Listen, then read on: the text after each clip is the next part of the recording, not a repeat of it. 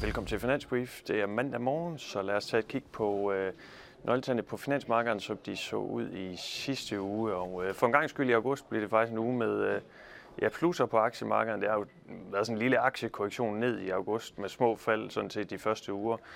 Øh, det blev så et små plusser her, og det var jo især på, at renterne øh, så kom, kom lidt ned. Ikke ret meget, men lidt ned på de her europæiske PMI-tal, som var meget dårlige øh, øh, onsdag.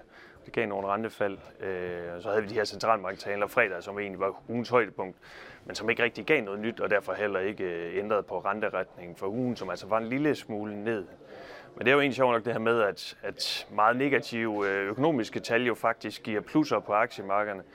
Øh, man skulle tro, det giver minus, men altså øh, investorerne er bare glade for i øjeblikket, hvis, hvis renterne kommer lidt ned, og man er ikke rigtig øh, overnervøs for makrotallene i nu. Så det er sådan lidt sjov limbo, vi er i lige nu, hvor ja, hvis renterne bare ikke stiger, men der måske falder, så er investorerne glade. Vi tror jo altså, at de her makrotal på sigt bliver så dårlige, at, at det er det, der kommer til at fylde, men det er altså ikke der, hvor vi er endnu. Det er også derfor, vi kan have de her markeder, hvor vi er i plus i perioder. Altså, det er sådan, jo stadig et åbent spørgsmål om, om økonomien klarer sig igennem den her periode øh, med, med meget højere renter. Vi tror jo, at ja, pilen som sagt kommer til at pege nedad på et tidspunkt, men altså forløbig anbefaler vi stadig en neutral risiko i, i porteføljen. Og ellers så i den her uge, masser og masser af tal at holde øje med, både fra USA, Europa og Kina. Jeg vil bare fremhæve øh, to ting, kan man sige. For USA, jamen der er det jobrapporten, fredag og ISM-tallene. Og især jobrapporten er jo interessant at se, om arbejdsmarkedet bremser mere kraftigt op. Øh, det tror vi kommer til at ske, og vi er jo allerede begyndt at se en vending. Vi kommer under en jobvægt på 200.000 om måneden, og det er sådan under normal, og vi tror på, på øh, yderligere øh, opbremsning. Så det bliver en vigtig status for investorerne. Ellers så er der inflationstal for Europa torsdag. Øh, allerede onsdag faktisk også med de tyske tal, og det bliver også meget, meget vigtigt at se der, om inflationen aftager. Det er jo ikke sådan for alvor set nu, inflationen er over 5% i Europa. Og især når man kigger på den her månedsstigningstakt fra kerneinflationen, jamen, så er den ikke rigtig kommet ned endnu.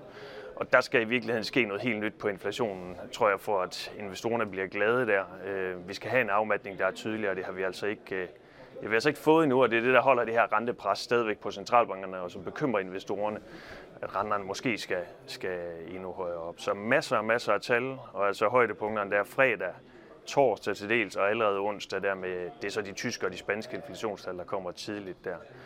Og så som ekstra bonus, jamen, så har vi faktisk også et tal fra Kina, som vi lige fik nævnt. Det er PMI-tal, der kommer tidligt torsdag morgen. Så der er masser at holde øje med.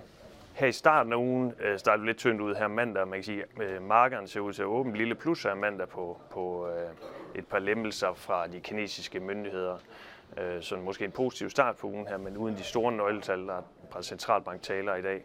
Og ellers så kommer den, den tunge sending af nøgletal altså senere øh, på ugen, hvor vi får ja, igen en ny status på, hvordan økonomien klarer sig i den her tid med, med højere renter. Ha' en fortsat uge.